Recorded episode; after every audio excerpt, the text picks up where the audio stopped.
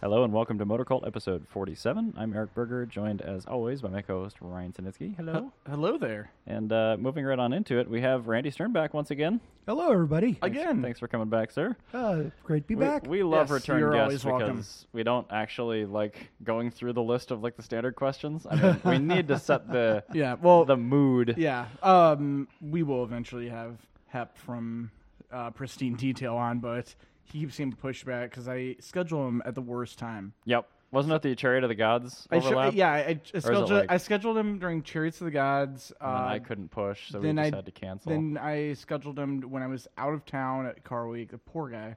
He's really interesting. He's really cool. I want to have him on super sure. badly. Um, I'm, I'm looking forward to the winter when I actually have like some time off where I can yeah, actually go it's- talk so to a lot of these people. We're 'cause, gonna like, have I want to get. We're the, gonna have uh, a lot of these people on at like, yeah. the worst time of the year. That's fine. That's when most people are inside listening to this crap anyway. yeah, I guess. Yeah, there's, Like, yeah, I want to. I still want to get uh, Tyler and Molly from the Cannonball and the Cannonfall stuff on. Okay. I really wanted to do that before the run this year, but we'll see how that worked. So, um, also, i I, I wanted to note because we never spend any time actually talking about this. We do have a Patreon. Yes, we And do. If you have a question for us, you can subscribe to us for a Well, a question for us to answer to or answer. cover. Yeah. Yes, or just a question for us. That's true. We will answer that privately if you say so as such. It's true. yeah, you, you can join Patreon. I believe it's how much is it per month to Uh, ha- it's to have a question? For the question, I believe it's the five dollar month level. $5 But month? If you Okay. contribute anything, it just helps us buy like show beer, basically. Yes, and we will we give do you a not make shout-out. anything on the show. So if you do that, that would be super nice. You certainly don't have to. We'll keep doing it either way. But the links for the Patreon are, as always, in the uh, description on the podcast, on Yes. SoundCloud, iTunes, and on YouTube, and on the blog on the blog as well. when, when I do those occasional updates, where I just and we do will get to Twitch at 17 some point too. I do like 17 updates in like one night every six months. So Yeah, it kind of throws me for a loop, but it's Yeah, all good. That's like I did with the Japanese nostalgia car Boogaloo episode. I do like the word boogaloo, It's a great word, Boogaloo. especially if it's preceded by electric. yeah, electric Boogaloo. the electric boogaloo is just like, all right. Our second uh, episode with Ben uh, will have it be Japanese nostalgia car 2 electric Boogaloo. I'm fine with that. That would be fantastic. we'll just have to work on a couple of like. I'll put the E EVSE topic in We'll- there too. We'll and talk I'll- about the Tama electric car, the first electric car from Japan. Um, I guess that would be anyway, acceptable. Randy, what are you driving? oh, what I'm driving is a 2018 Hyundai Kona SEL with only front-wheel drive. I know, I know. Moving on. Is that a one six? It's a two-liter. Ooh, turbo or naturally aspirated? Unfortunately, naturally asked. Now, the reason why I'm saying unfortunately because I drove the. Nastily Co- aspirated. the- the- This sounds. You're really not doing a good job selling this car, dude. no, I'm not. Um, I- Well, okay, actually, I- it's not you. You didn't design it. It's Hyundai. You're just the guy who has to. It's a CUV. yeah, you, you just Yes. you just have to say the words. it's a don't like small CUVs. CUV. It's a very small CUV. Hey, You know Well, what it it- also has? Uh, a uh, Marzen across the street from it because I'm about to drink this. That too, but I was gonna say it has like the you know the Pontiac Aztec, Honda Element, Toyota FJ Cruiser, and non-body colored bumpers to save on insurance cost. I thought we Exactly. were done with that. Unfortunately, Hyundai said, "Oh, look, an Aztec," and just drafted it onto a small SUV. But no, no. But but on the flip That's side, the of, first summit I've ever had that I didn't Oh immediately. yeah, we are hate. drinking Summit Oktoberfest by the way. It's we are very drinking good. summer summit Oktoberfest. I usually detest everything that they make. This one's okay. Randy, just push through. I- well, you know, I mean, I ju- you forgot to talk about the beer, so I let you have Thank the you. time to Yeah, talk that about the usually beer. goes We're trying to Because get you're right supposed into to it. be Beer letting first. You're People know- supposed to talk about the beer. That's the first thing you do. it's on even this on the podcast. notes. Exactly. The notes are more like a vague guide. See, everyone, they're on the notes. Beer. That's right. So anyway, so back to the Kona briefly, and I want to get into uh, the reason why I'm here. No, the Kona, uh, it's really a really good car for its pro- for its segment. CUV for its segment. Small CUV, very very small So- CUV. what are its what is competitors? it? Was it? Well, I guess my, more importantly, what is it based off of? It's actually its own new platform. Oh, so you can't even get coilovers for it? Don't you wish? Like, I actually I saw one, and I was putting together, uh, I think now stillborn article that I was going to do saying like five equally as ugly crossovers that can replace the Nissan Juke, yep. And the honey cone I initially put on there, but when I was looking, I, I kind of like the way it looks. I just don't like the fact it's a CUV. And if I could lower it and make it into not a CUV, I'd be a lot more into it. I would agree with you on that one because it would look a lot better as a replacement for the accent. Or- and the, ac- the I think- accent has gone just so boring. It looks like an Elantra. Well, no, it's a Hyundai. Of course, it's gonna go that way. Yeah, because that's called design continuity. Well, n- no, you can have design continuity and not be boring. It- It's more of Hyundai. They build their cars as a widget. It's they're uh, they're the equivalent. They're Korean equivalent of a Zaibatsu, like Mitsubishi. Correct. Yeah, yeah, I, I And- got it. Yeah, it's just one of many things that they make. It's just a widget. It's a random, ununique, interchangeable good. I will say this is the second one I've driven. The first one I drove in Detroit back in June, and it was for a day, but we were uh, doing a media event there, and I had the uh, 1.6 turbo ultimate all wheel drive. This one's kind of the uh, flip side, so it's like the second up from base. It, you know what? It's utilitarian, and but when you look at that, that means it's- it's a value.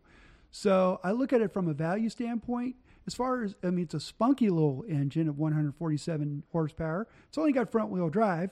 Uh, I think that would probably help it be spunkier. What does it have for a transmission? it's this. It's a real six speed automatic, and I mean by real because the other, uh, the six one six Yeah, I was- turbo. I was, takes hoping a it wasn't seven the dual speed. clutch. Nope. It that's what you get when you get the one six. Is turbo. there a manual option? Unfortunately, no. I have zero interest in this vehicle. Yeah, Then- that's a terrible vehicle. It- Shall we- It's well, no, it's it's the thing where this is a vehicle. I think I think the Kona is very close to Hyundai being able to make something cool, Yes. and I think what they should or what I would have probably pushed for if I was working with them would be manual for sure, 100 percent manual Absolutely. option. Um, and if I worked in the engineering department, I would find a way to partsman engineer it to use like Elantra suspension or something, I would agree. so with I that. could then have a customer I can lower it. In particular, the Elantra yes, but the Elantra Sport. drives like ass. It does, but they got coilovers for them. Well, actually, though, It's if getting you drive, better. Well, It's I- getting better, but if you drive the Elantra Sport or the Elantra GT Sport with, Yeah. with the two liter I haven't turbo, driven that. All I know is in the base trim, they did not figure out anything as far as shock tuning. so that, that's a big difference. well again. That's it's a widget. It's nobody cares I know. about that. It's for grandma to go get her I'm just groceries. saying. But other interchangeable widgets from other companies drive much better because of that. You know, um, Road and Track had an article on Friday about cars that sell really well but damage their brand. Hmm. I feel like Hyundai. Porsche Cayenne. oh, Yeah, well, Shots they- fired. their their their big name drop was the the front wheel drive GM luxury cars of the 1980s, or like the Chevy Citations and s- the Mm-hmm. Yep. Ford, Ex- the first gener, second generation Ford Explorer. Uh, Okay, yeah. Yeah, those ones. And I feel like Hyundai, every car they release is dangerously close to that. Like they But are, they don't have the they're brand one, they're loyalty. one mechanical, they're one mechanical recall away from having something like that totally damage the brand. Because yeah, I mean they don't have brand loyalty, but that's the thing. They're just making consistently good enough cars, Mm-hmm. and if they make one that's not good enough, that's going to set them back and make them look more like Daewoo, like they used to be get- uh, compared to. yeah. But the thing is, they got a lot of money floating around in that company between them, Genesis, and Hu- and Kia. Yeah, So and- there's a lot of money floating around. They're not. The thing is, is and that yet- no, no, that that's the thing. If you think about it, the citation, and that's what I was saying. These are cars that sold super well. The Oh, yeah. citations one, a very good example of that, where GM when they made that had a lot of money floating around. Right. But that's one of those things where that was you know a million customers, well, eight hundred eleven thousand per year for however long they made it, that bought that car.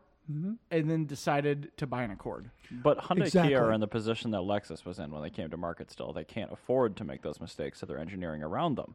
and th- that that's kind of why I, what I'm saying. Well, that's what I'm saying. Is like you would make one engineering mistake, or you make you cut one corner because we we know that ma- manufacturers cut corners. you cut one corner, the wrong one, and then you end up in a shitstorm. Right, and they Right. will start doing that at some point, but I don't Yeah. think they're in danger of doing I don't. it. right I now. don't think that they can. I don't think they'd be able to weather it like Volkswagen would. But let me Maybe, let me ba- let me backtrack a little bit, and I'll tell you. You know, we, we want to go back to 1986 when they first came to the United States with the new with the then new XL, which A good car that I actually like. a really good He also car, likes but 1986. yeah, but it was 1986. But then again, everybody came back and said the quality was terrible. Um, the, there was no power to it, and you got you know you paid at least five thousand dollars new for a uh, Hyundai for a brand new Hyundai Excel, and again it was like everything was exposed, and even Hyundai themselves uh, admitted, look, we pushed this to market. It wasn't our best product. It wasn't our best. And it took them about maybe 13 years to finally figure out hey, for a global market, we need to make a better product. So they started the 10 year 100,000 mile powertrain warranty thinking, "Hey, we're going to we're making better cars. Let's back that thing." So they gotten better on some levels, but you're right. There are some things where it is widgety, utilitarian. uh, Well, but there's nothing wrong with utilitarian. Don't get me wrong there. I- I but it's, agree. It's the widgety, and it, I think it's, in the words of Jason Torshinsky, meh. Mm. yeah. It, it's it's They sold themselves as the value proposition brand, and now Correct. that their product is competitive and they don't need that 10-year, 100,000 mile powertrain warranty to compete, they need to shed that, and it's Yes. very tough for them to do. no, they're not going to give that up. I can tell you that it's right now. It, they're, no, they're not giving that up. No. but I, I think that they're they're gonna probably look at the what Volkswagen, Honda, Toyota had, you know, had to go Nissan had to go through when they brought their luxury markets to brand and the Volkswagen syndrome, where cars like the Phaeton don't sell as well, regardless of the fact that they're literally the exact same thing as the A8 they're not though. or the Volkswagen Quantum not selling because that was based off the Audi 5000 platform, if I'm not mistaken. It's think act- you're no, it's actually a s- a, Mark II Passat. yeah, that's what I meant. Yeah. yeah. The the Mark II Passat, the Quantum. The Quantum was just the wagon. Yep, Yeah. Oh, those are interesting vehicles. very interesting. So that, that's yeah, the A8 was even that generation A8 was still al- one of them was aluminum, one of them was steel. yeah, But other than that, they were very mechanically similar. yeah. That that that's the thing is the. Uh, I think actually, I think it might have been the Phaeton that was aluminum. I don't remember. One of them No, was. Audi was. I thought- I oh, thought the it? 88 was Because I- the I, I aluminum. feel like the the Phaeton they put in more ridiculous stuff Yeah, because they that went that over was the- the they pet went over project. Oh, the top on the Phaeton. They it, was, really it was did. it was a pet project of the E CEO. Oh, Yep. right. Skunk Works. Anyway, so yeah, Hyundai. I just I, I feel like they're doing well now. I feel like you know I don't want them to fail because you know I You will need 'em. say I, I can- no I can I'll name five Hyundais that I really really really like like actually would go out of my way to buy and I, I'll do it right now. The second generation Sonata, the one from They the don't early sell nineties. that anymore. Uh, the first generation Tiburon. They which also I don't sell that anymore. Um, they uh, the, that N thirty or whatever that hot hatch they have in I-30N, Europe, which they don't the sell I-30 here. The I thirty N Uh, that there- one. It's called the Elantra GT. No, it's it's not the Very same different thing. It vehicle. looks very different. Yes, it's it's, no, it's a s it's different weight. It's different wheelbase. Different powertrain. Different powertrain. It's totally different. Okay. Anyway, No, it literally is. I'm It's not the arguing same with car. you guys. I'm just telling you it what it, has a is. different engine in it. Like, can you look up the uh, Yeah, engine I'm codes? going. Thank you. Well, Uh, they, they put American. They put engines for the American market because the European market, the Euro- global market, won't fit for our market. So blah. Well, that's a terrible That's thing to say. again a different car. Uh, yeah, different That, powertrain. that's totally different. That's like saying Uh. that's like saying the uh, the JZX or, or the the um, I got- one second the third generation Supra with the 2.5 liter in Japan and the third generation Supra in the United States were the same car. Yeah, they made the same power, but the one in America had a 7M GTE E in it, and the one in, in Japan had a 1JC.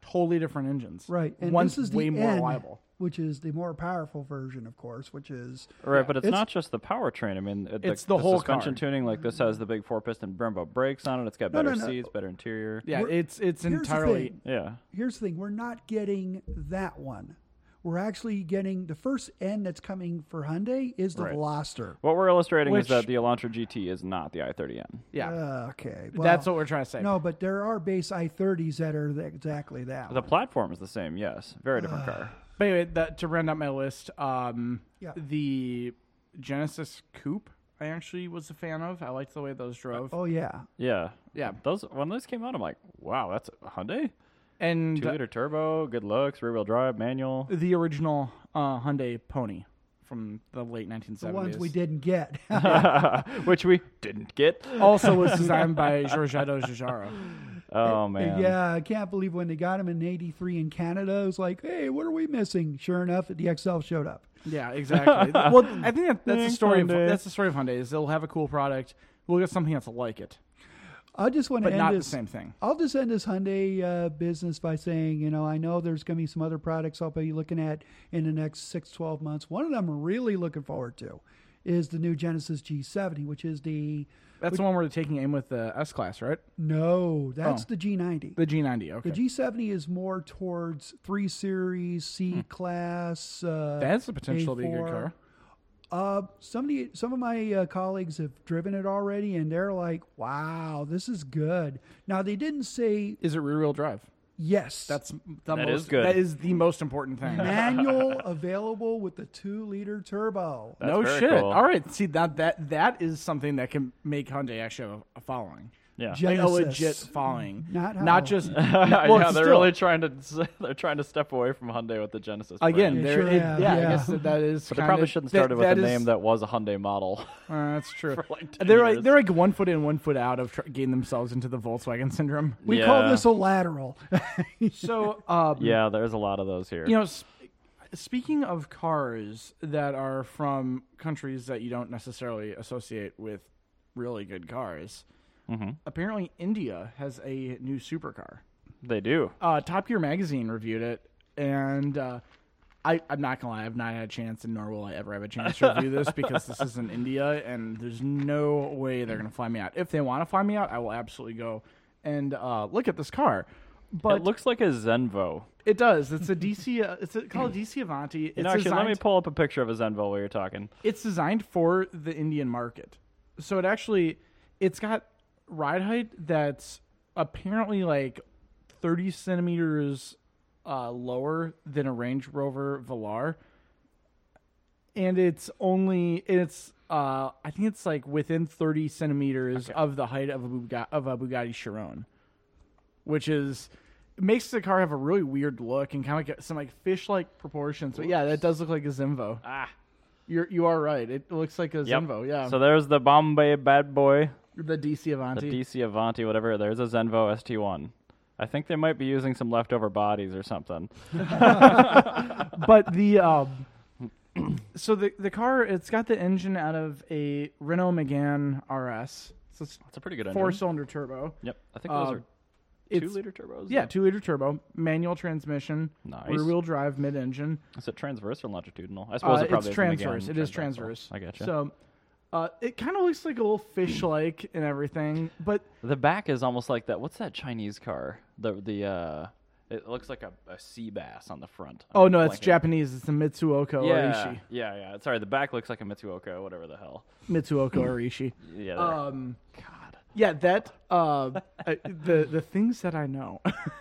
Yeah, I, yeah. so they were saying that this car, you know, it, it's probably if you're calling it a supercar, it's probably worth saying supercar. It's got uh it, the rear end kicks out. Its oversteers uncontrollable. It's got really soft suspension. Like nothing's quite that good.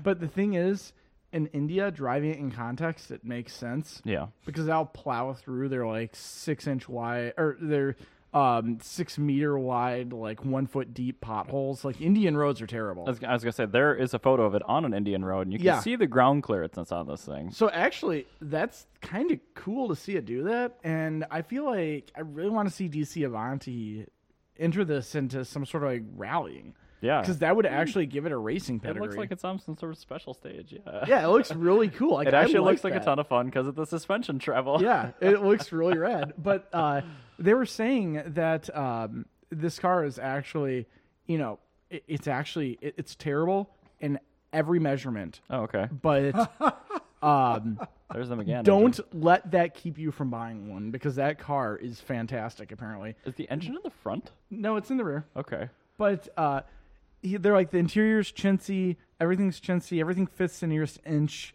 but it, you know it's it's from India. Do you know It- how much it costs? like forty thousand dollars? Okay. Like Hmm. it does not cost much money. Like it's within the price range of like a STI, a Civic Type R, a Golf R, and you know what? If I had that as an option in America, Yeah, I, would I would buy take that. this I for would sure. one hundred percent take that over anything we have in America. It looks in like it's that got a price range. 20 year old tractor coolant reservoir in it. And It like doesn't a have. bunch an, of it weird. does not have an airbag. Good. Yeah. So we, we probably won't Look get at it that. The here. interior looks like it's from a Hyundai Tiburon. It But- does. like a first gen one that's like, had a yeah, little bit of coach like work a first done. gen Hyundai Tiburon. It Or looks like an E E36 M3 with the extended leather package. Yes. There you go. it, it, it's not the best looking interior, but you, you know what? It's it, it's a really cool car. I'm uh, I'm a big fan of that, and I think the DC Avanti. I'm a, it- it's got such an awkward shifter. I'm gonna put that up there with one of my favorite cars. It that looks are like a- currently on, in production. That was okay. What that shifter is, it is an early Tremec T56 C4.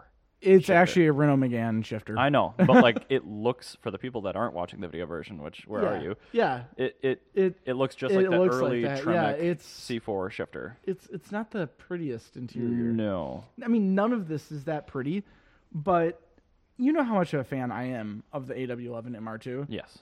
This is a modern AW11 MR2. Kinda. It is You know, a I'm gonna leave it on the photo of this old confused Indian man.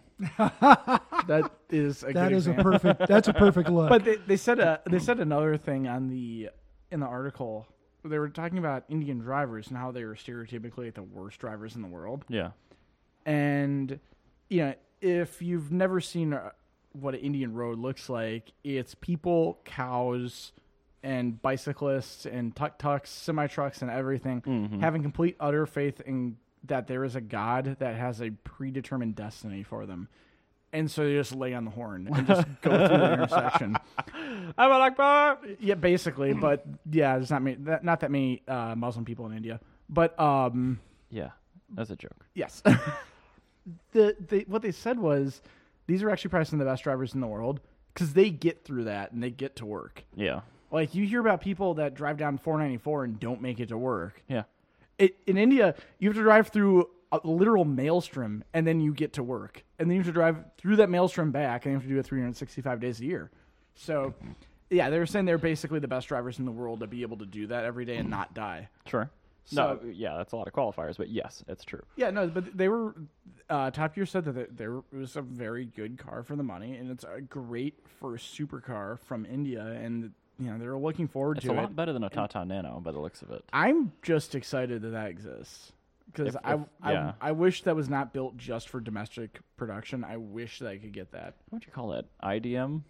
Indian domestic market. Yep. Yes, it'd be about that. we need more DMs. Yeah, yeah, we do need more uh, DMs that are unique. Or Yeah, that's- DSM, that, that, yeah, yeah. not DMs, yeah, domestic markets. Yep. Yeah, you, you need more domestic markets that are unique.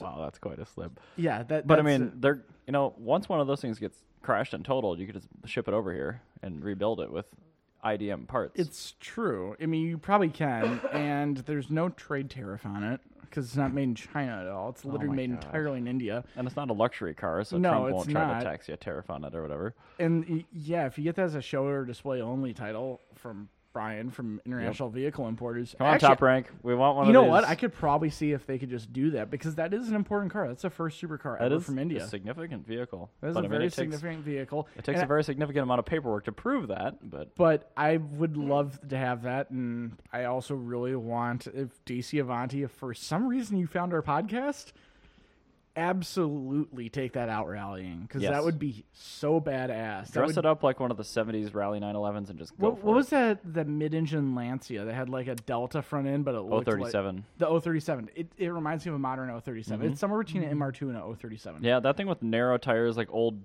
uh, OZ racing rally wheels, Yeah. mud flaps, a bunch of lights on the front. That'd be really awesome. Yeah, I that'd would- be a dope rally car. Actually, I'm fully on board with this. Yeah. Uh, you know what, DC Avanti, if you want to fly us out to campaign one of those at a rally, we will totally we will, do that for or you. if you want us to campaign one of those with the polar run, we will do that for you. You just but need you have to fly register it and make us. it legal here. Yes, you need to fly it to us Yep. and federal And us. then, and then leave it here for Don't us. forget the winter tires. Yeah, uh, well, Yes, we and can the handle winter that. tires. I'll buy winter We tires. do Pikes Peak with it. We can have a lot of fun with yeah, the DC we'll, we'll Avanti. campaign it all over the country. Yeah, actually, I, I would not only campaign it, I'll probably daily drive it. This is in full not racing Matt kit. Farah's million mile DC Avanti. this is not. This is Motor Cult's twenty thousand mile beaten to a pulp DC Avanti. Falling in half, too many rallies, the interior is too lived in. Apparently, the limits for twenty foot jumps in a DC Avanti is thirty five. We have At the that jump point- counter enabled, yeah. at, at that point, the car rips in half.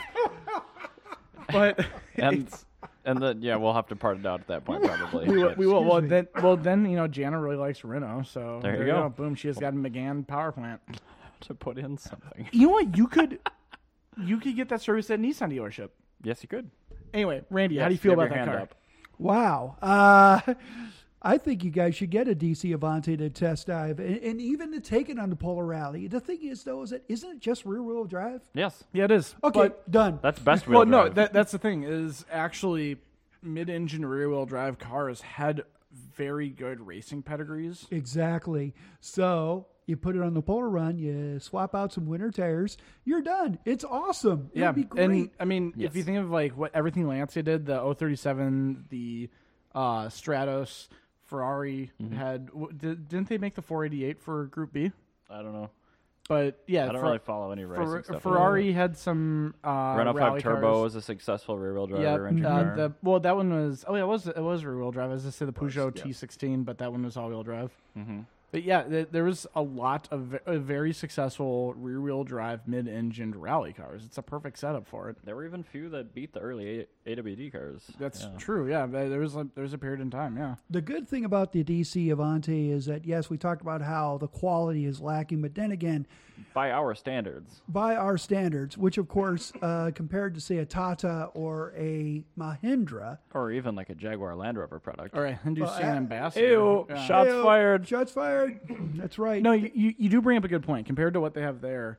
That the quality there's a difference in quality. Yeah. But I think also that this is meant to be more of a driver's car. Yeah. Because if this is designed for Right. actual performance, it would be an inch off the ground, and it Mm-hmm. I bet would be that's way better than totally- most modern supercars. Yeah, just it would- because it's a, a, That's a a dr- limited amount of power. A driver's car, you don't care what it looks like; you just care about how it drives. And I bet that interior probably feels fucking awesome. Yeah, the steering wheel looked comfortable and all that. So Mm-hmm. very driver-centric controls. I would sit in that. I would hoon it for sure. yeah. I don't know if it has stability or traction control. I hope it's defeatable I if it don't does. think it does. Probably I don't, not I if it don't doesn't even. have an I don't airbag. even think it has ABS. Good. I like that. Yeah. Randy, you look disgusted as I said No, that. no, I wasn't. Uh, I'm like, no, I'm just thinking, I'm just flashing right now going, you two in a DC Avante, It would be great. it would be awesome. have the but most I have 80s to, rap on it, But I have though. to look at it going, I need to would. step away for a few inches because these guys are coming through. Yeah. Yeah. And no, we everyone's will. gonna be We'll, talking we'll go shit. through the gates backward and There- possibly on fire. Nice. Actually, I mean, Sounds like a 458 Ferrari.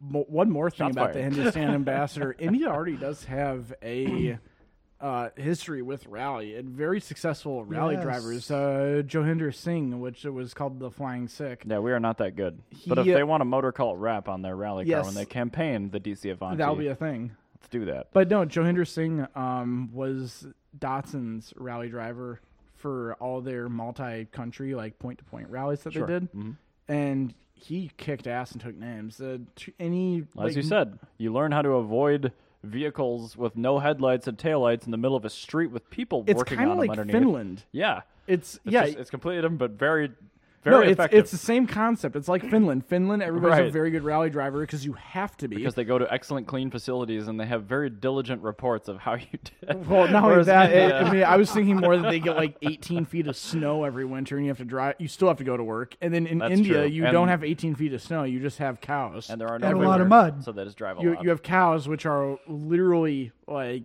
r- as bad as running over a person. especially with, I mean, a lot of Indian vehicles, especially IDM. Ah, it's Yeah. catching on. And IDM is Don't gonna be a have thing. crumple zones or like safety glass or things like that too. Well, It's they- like, I, if think, you I hit think- them, I think the Tata has safety glass. 'cause I'm pretty sure it's a that- hand-me-down part. Yeah, that that does so because yeah, it was uh, there's an that. exported vehicle. The Jaguar is a, another Indian vehicle, safety glass. well, Indian company anyway. Well, it's an Indian vehicle. It's owned by Indians. I like the Top Gear quote. Hello, industrious little fellows. I'm just like, wow, that is gonna go over well. That's like the Oh, Falklands war boy. plate on the 928. and we're off the air in India. yeah, exactly. Um, Goodbye, industrious little fellows. Wow, I'm gonna jackknife us back on the topic. I- so- this is this is fun, but I- I do- you, you I- finish I've- up real quick. I've got one more one more Fine. question for Randy. Randy, do you foresee any Indian companies like Tata or something like that make eventually in like the next like twenty years or so making their way to the United States Or DC. I- or you DC know- for that matter? Yes. Well, the only kick, the only kick here is that why hasn't why haven't they done so already? I think the problem is is that they need to catch up on a lot of things. So you think with Tata using the uh, assets of Jaguar and Land, Land Rover, Range Rover to be able to improve their product, I haven't seen anything that is worth coming. Now the thing is is that Except they've- for the eye pace. except yes, the iPace is it well, it's still a Jaguar. I'm talking about Tata brand. Oh, okay. I'm not talking and Mahindra brand as well, because Mahindra also got Ssangyong, which almost came to America. Really? still threatening is coming to America. Yeah, I'd be okay. And with they saying that haven't come coming to America. 'cause They're they're absolutely atrocious looking. I'm okay with that. Yeah. we need some ugly cars on the road. But but here's the thing. I mean that in the just- kindest way possible. What about a Hyundai Kona base? wow. You mean SEL? Whatever. Anyway, hey, listen. Um, Sorry. I'm still laughing at my own shitty joke, so For sure, Randy, you got this. yep. uh, no, but we're done. I'm right, done. You're I'm- done with it. All right. So, in the interest of moving on, uh, they total a lot of cars in India because there are cows on the road. I want to talk about salvage title vehicles. Yeah, we total cars in America because Yep. We also total cars because yeah, people eat too many hamburgers and they Also, a beef product. crash on straight roads. I was actually driving down here this morning in the 500e. I was behind a fourth gen uh, Rav4 V6. The guy went from the right lane to fully on the shoulder and back to the right lane Those have a lot of power. three times. Those they have are a lot of very power. fast. A lot of power. I, I don't blame them for doing that. It was a four cylinder no, Rav Four. very distracted is why. But Actually, like I will say the the Rav Four V Six might awesome vehicle. that might be the only CUV I'm okay with. did you? Oh shit! Did you 'Cause that see is the a the Matt silly- Farah one take when he was still doing those? He did a Rav Four V6 one take. Oh, you did? Yeah. I did. I took one on a test drive with a customer before I knew they even existed, and I totally forgot it was a thing. Is this guy I used to go street racing with named Tony, who just like appeared in my shop, and I didn't know, recognize him at first. And it Yeah. turns out I used to know him from street racing. And I'm like, so what went wrong w- with your life that you're like in a Rav Four? Literally said it like that. He goes, oh, dude, nothing went wrong. I'm having a family, and this is the most fun family car. He Zero to goes, sixty in five point six seconds. yeah, thirty he's miles like to the he gallon shows highway. me the, the stats on it, and it's if you're looking for a fast car, it's faster than a bug than a Bug Eye WRX. Yes.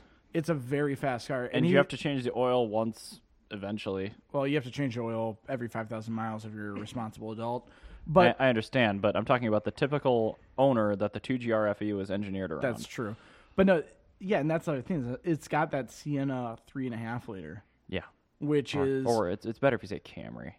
no, I want to say Sienna because that's the kind of car you think of when you see that engine most often. Is a vehicle that weighs about twice as much. That's true. And the Sienna isn't fast because of it, but it's still a The, Oh, really the good. Sienna is a very good car. It's not fast, but it's really good.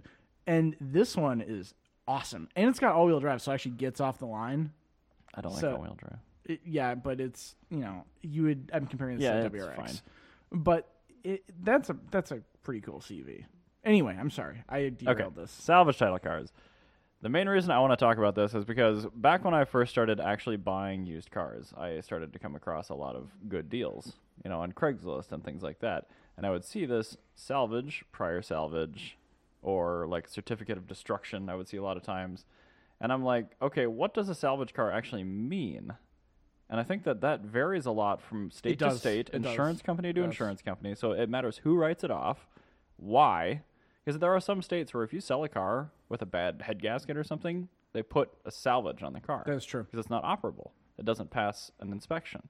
Yep. So like Um, the the MR2 Spider shell that I bought came up from Nebraska, and that had a thrown rod through the side of the block. Car had never been in any crashes, no flood, no issues at all, except for the fact the engine was completely horked.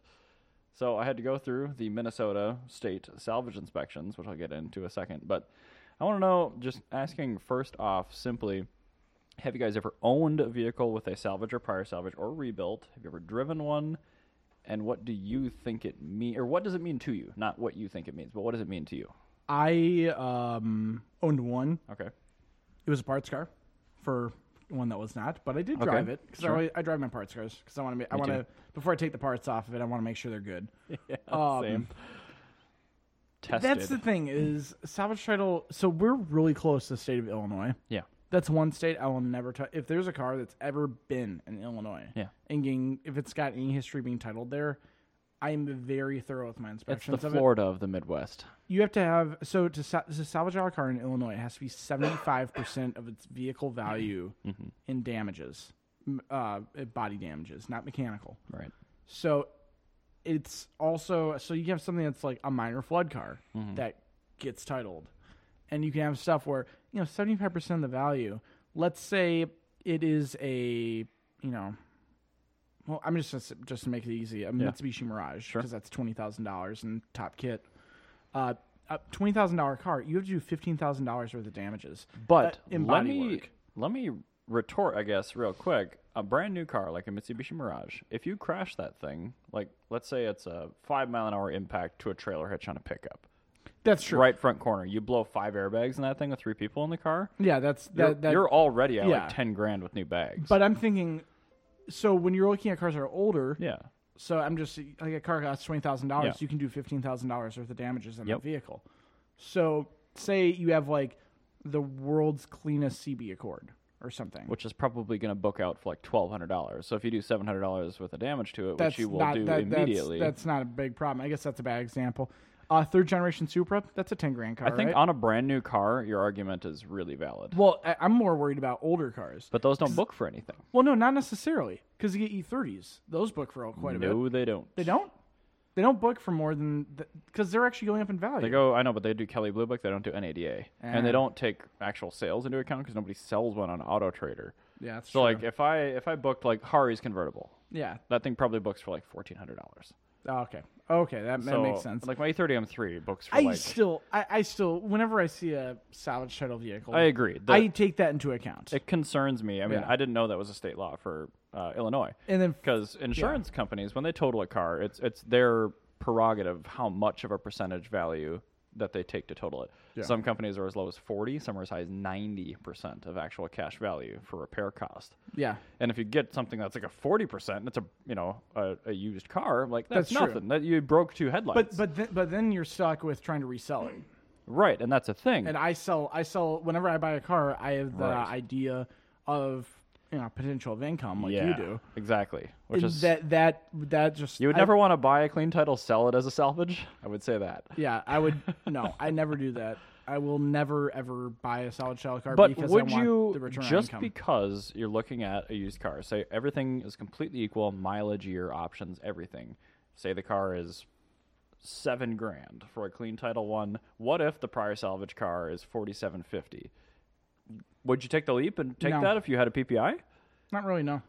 Because it's trying to get out of that car is gonna be a nightmare. I don't think so. No, it really is. Like if you're i- if you try to sell it to somebody, Yeah. that's gonna add, that's gonna add eight trillion questions to him. If you take it to a dealership, Yeah. that's gonna be a no, an immediate no go or a five hundred dollar trade in value. I've Okay, but watched why that happen. nobody would do that to a car like that though. No, it's I've seen that happen where I had somebody that bought a first car for their kid. Yeah. So it was a, uh, I think it was like- it was something like some Mac car is actually like worth some money, like a GMC Envoy or something. Sure. And they tried to trade it in. Okay. Car was normally worth about six or seven dollars, Mm-hmm. somewhere in that ballpark. But because it has salvage title, we wouldn't be able to put it on our lot. So Right. we were going You'd have take to an wholesale it. Yeah, we're yeah we well we're gonna have to wholesale it. We're gonna take an L on it.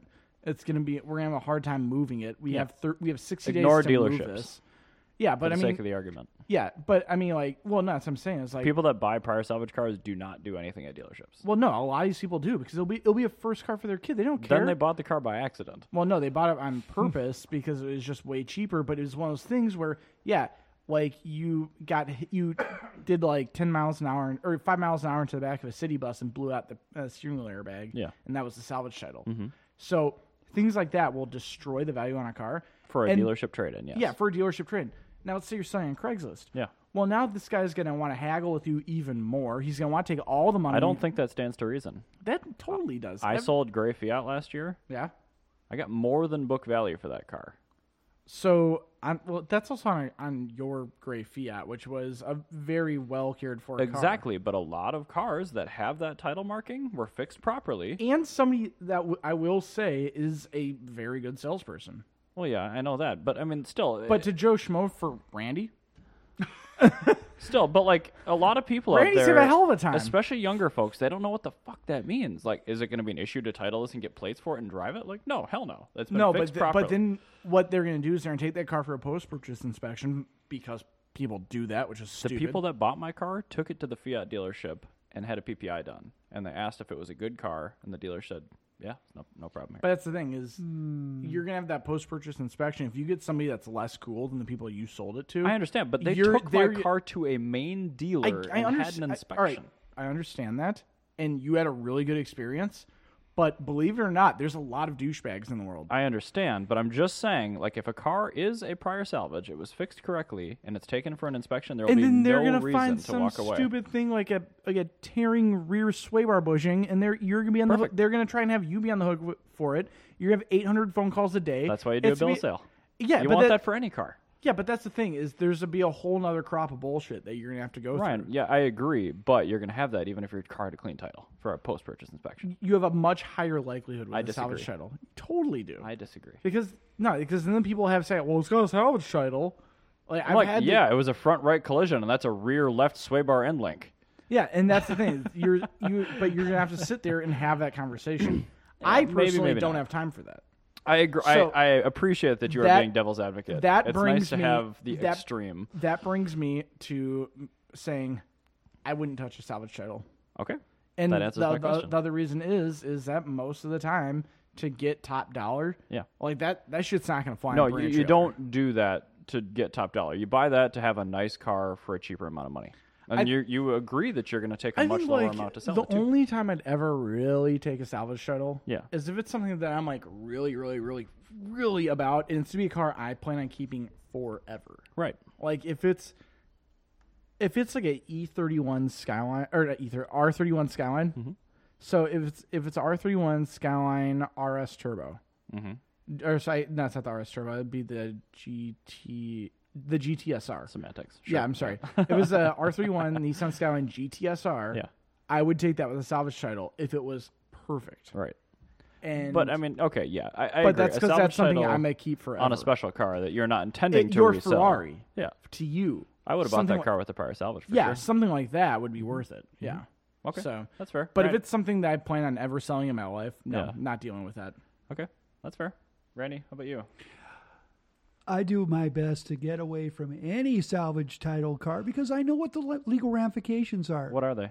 Well, f- number one, uh, like you said, dealers are not supposed to sell those Right. as as you know as practice. Okay, I'm going to add qualifiers to this. Ignore all dealership facets. Well, no, because that, Just that's, you personally, that's a what large does a salvage title mean to you? What salvage title means to me is that somebody damaged this damn thing Yep. and uh, decided to rebuild it, Yep. resell it, Yep. and it's going to be a bitch for me to try to get uh, it titled, licensed, et cetera. Go through the legal ramifications. The only on it. issue is resale, as far as uh, title and registration That's and insurance. exactly what I was leading to. Is no, I- Well, I- actually, no, that's you, you fine. do you do have state to state. So in Minnesota, we are pretty lenient for getting stuff titled here. right. yes, we but there are are. there are other states where you do have safety inspections, which a salvage title from. So if you try to get a salvage title in Illinois registered in say California, then Yeah. you're gonna have the worst time of your life. exactly. But if it was salvaged in California and brought up here, it's like, whoa, really, no problem. But again, that that's another thing with the salvage title Yep. is No, it- there's it's stuff to there's think so about. many caveats. It turns a s-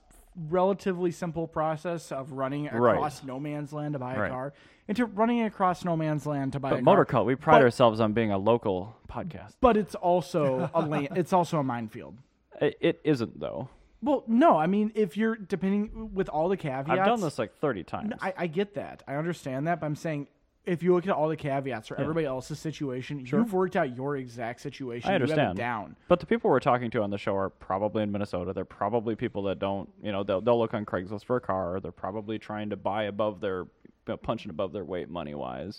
So, So, like, I, I, I again, do that's- appreciate that both of you guys are bringing up these things because they are totally valid. That's another. You that's can't bring it to a dealership. That is another thing. Um, if you have safety inspections, holy shit. yeah. Uh-huh. especially if you're in Virginia, D.C., Maryland, But that's Connecticut, assuming that New the car Jersey, New hasn't been York, fixed properly. Pennsylvania. well, no, even then, like there are things where you you're gonna have to get the you're gonna have to get the service records in some cases. If you get that service record of the repair, if that shop went out of business, then you're If- fucked. Yes, if you want to circumvent the visual inspection from the state sponsored facility. Yeah, that's true. That's a good point. Um, s- and I guess uh, another thing is the state of Florida. Uh, Don't hundred- ever buy a car from the state of Florida. don't just saying don't that buy to one with, everyone. don't buy one with a clean title from Florida because Florida That's a red flag. Florida's one of the states where so normally if you have a car that's got you a could, salvage you title, could total a sorry, you could title a toaster in Florida. i- if you have a car with a salvage title, um, in most states, you, Yeah. and you rebuild it, it becomes a rebuilt title, Yep. or it st- stays salvage. Yep. Or prior to Florida, on the salvage. other hand, they will allow you to do a clean title Mm-hmm. if you do everything like we've said. correct. And, and their but inspections aren't that great. their inspections are terrible. And yeah, again, it's you can title a toaster. Y- Yeah. They will i- if you if you have a VIN Yeah. that's like reasonable. That's If it pulls ever up as sold- something. If it pulls up as something, you can get a VIN off a Nissan Altima, and you can slap That's- that the onto a, skylines. Yeah, literally, you can slap it onto a skyline, That's where all those seized cars came through. and then Florida. You, and then you can be really good and have your car done, taken care of, and then have it get crushed in like ten years when you Yep. get pulled over for running a stop sign. in Calculated Maine. risk. Yeah, exactly. So stay away from Florida. yeah, do not buy a car from Florida is the main takeaway from salvage titles. Well, there's there's one where a guy um, there's a story I was reading on a Nissan forum. I was I was doing some research on the Nissan Suru, which is the Mexican continuation version of the early '90s Sentra, Yep. and this guy I bought. only know what that is because of you. Thank you.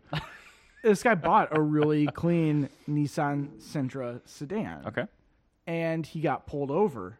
Kind of the same thing. He he uh, ran a, a yellow light turned red when he was in the when he was about to cross the intersection. He got pulled over for Yeah. it. Dick cop. Turns out his car, his title, was only registered to the VIN on the dashboard. Oh, But the cop, being a dick, popped the hood to do uh, some emissions inspection bullshit because he's from out of town. He Mm. Yep. was in a state where it was like that. The VIN on the chassis was different. aha. The cop noticed that. Turns out the car was from Mexico. It was a 1999 Nissan Suru instead of the 1991 Nissan Sentra XE. Sure. It was badged and titled as.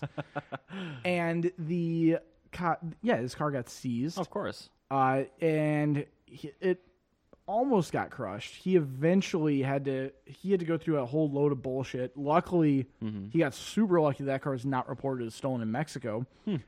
Bought the car from the original owner in Mexico, so he had to buy it a second time to Wow. get the title sent to America from Mexico. Had to get a show or display only title. Then he was How was that worth? That must have been the cleanest car ever. he uh, apparently did like a bunch of work on it. He had like Okay. an SR20 swap and everything. Like, it was like a really really nice. Sentra. Sure display. I mean, when we talked But yeah, to Brian, he, I mean he that dealt- is he not like easy. Oh and he did all this on his own with like just consulting a lawyer. Yeah. Like, but yeah, no, it was it was three years of bullshit for Yeah. running a red light.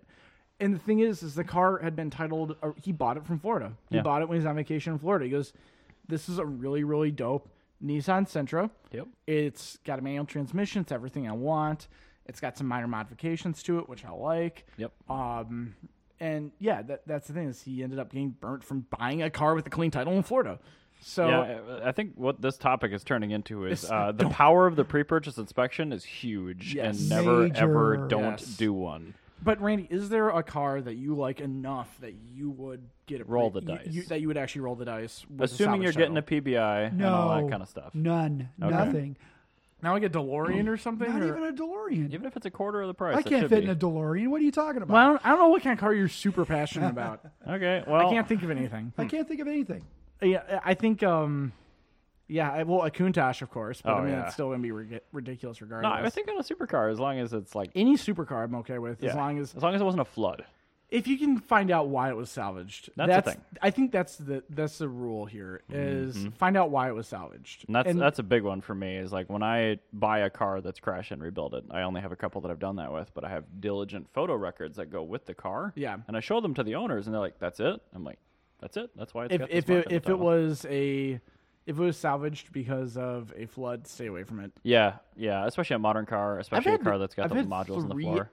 Audis in the last six months at work Yeah, that we've had total write offs on because of flood damage. One guy. That Houston flood a couple years ago, the stuff is still kind of working around. Yeah, they through are. Florida. Yep. And now, Oh, now yeah. we got the hur- hurricane in uh, North Yep. Carolina, Yep. and then any hurricane that's ever gone through Florida. Um, all of them. yeah, literally all of them. Or you're just daily flooding in Miami, uh, which is a real They thing. have, they have like specific uh, California emissions models. They should have like specifically built Florida flood models where all the all the crucial modules are in the headliner. Yeah, they should. They really should actually. Exactly. One of these cars you wrote off it is now a salvage title. Is the guy his sunroof uh, clogged? The sunroof drain. Yeah, yep. And it filled the driver's side floorboard with water. Yep. corroded out the, uh, module um, underneath the carpet? Yeah, the module underneath the Body carpet. control module or Body whatever. control module. You can't get into his trunk. None of his windows roll down. Doesn't have anything that works. So, guy, and It's- he's like, "Well, how much will it be at the fix?" I'm like, "Well, it's the 2002." Or, uh, sorry, it wasn't. It wasn't a. Out, it was a Audi. It was a Jetta or a, Uh-huh. a Passat rather. He goes, "Well, it's Scrap a two, it. it's a 2002 Volkswagen Passat.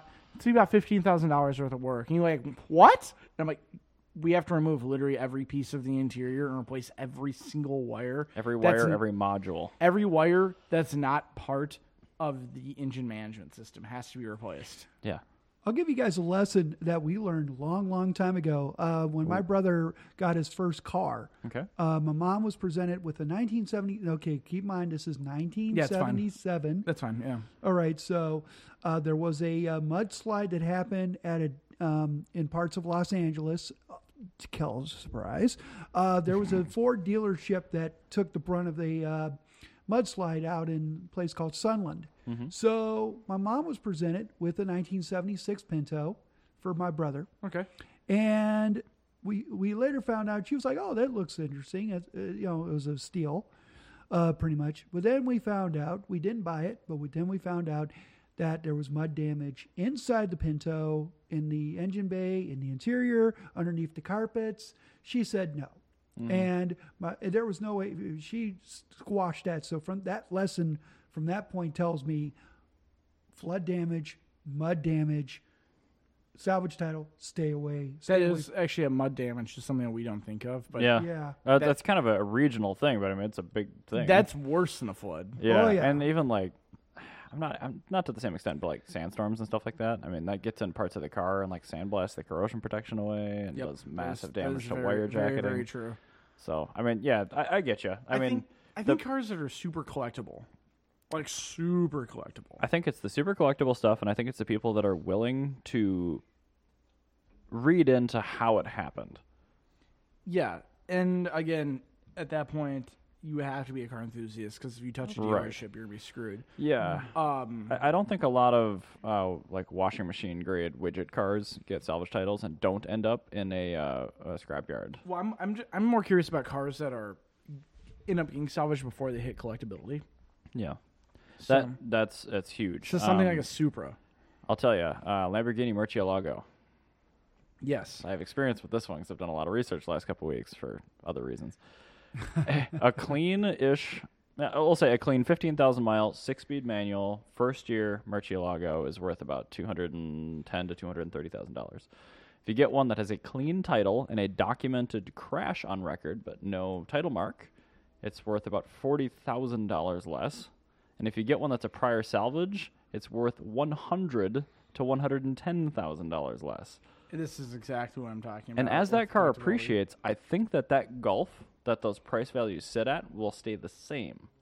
So they will appreciate all of them, but I, you know, that there's always going to be that hundred and ten thousand dollar price discrepancy. So in that case, if you found one of those things and you could see how the damage was repaired or whatever on the collision, then that makes more sense because then you could you could pass the the loss on to your your next owner and still make a profit on a salvage title vehicle while enjoying it. But a caveat would be if you have a car that's made of exotic materials like carbon fiber, aluminum, and if there's any sort of panel bonding, just walk away. yeah, Because So- I mean, a some of the- Murcielago is all steel, so it's all pretty nice. yeah. That's easy to fix. A body shop knows how to work that kind of stuff. something like a Countach where everything is the entire monocoque with the exception of the doors, hood, and trunk Mm-hmm.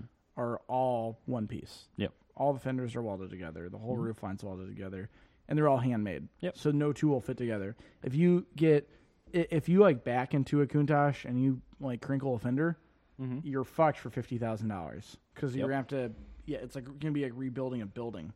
It's like backing into a concrete pillar with a Lotus Elise Basically, because yeah, the clamshell's destroyed and that thing's fifty thousand dollars to replace. No, that's exactly that. So Um, salvage title Elise, on the other hand, if you can confirm that it was a clamshell issue, you buy one of those. Absolutely. Yeah, no, I'm, I'm, I guess I'm more. The thing I'm, I'm kind of wondering about is there are a lot of cars that, like, you know, they're on the verge of collectability. Yeah. And a lot of people are picking them up. Sure. For, with salvage shuttles. So Yeah.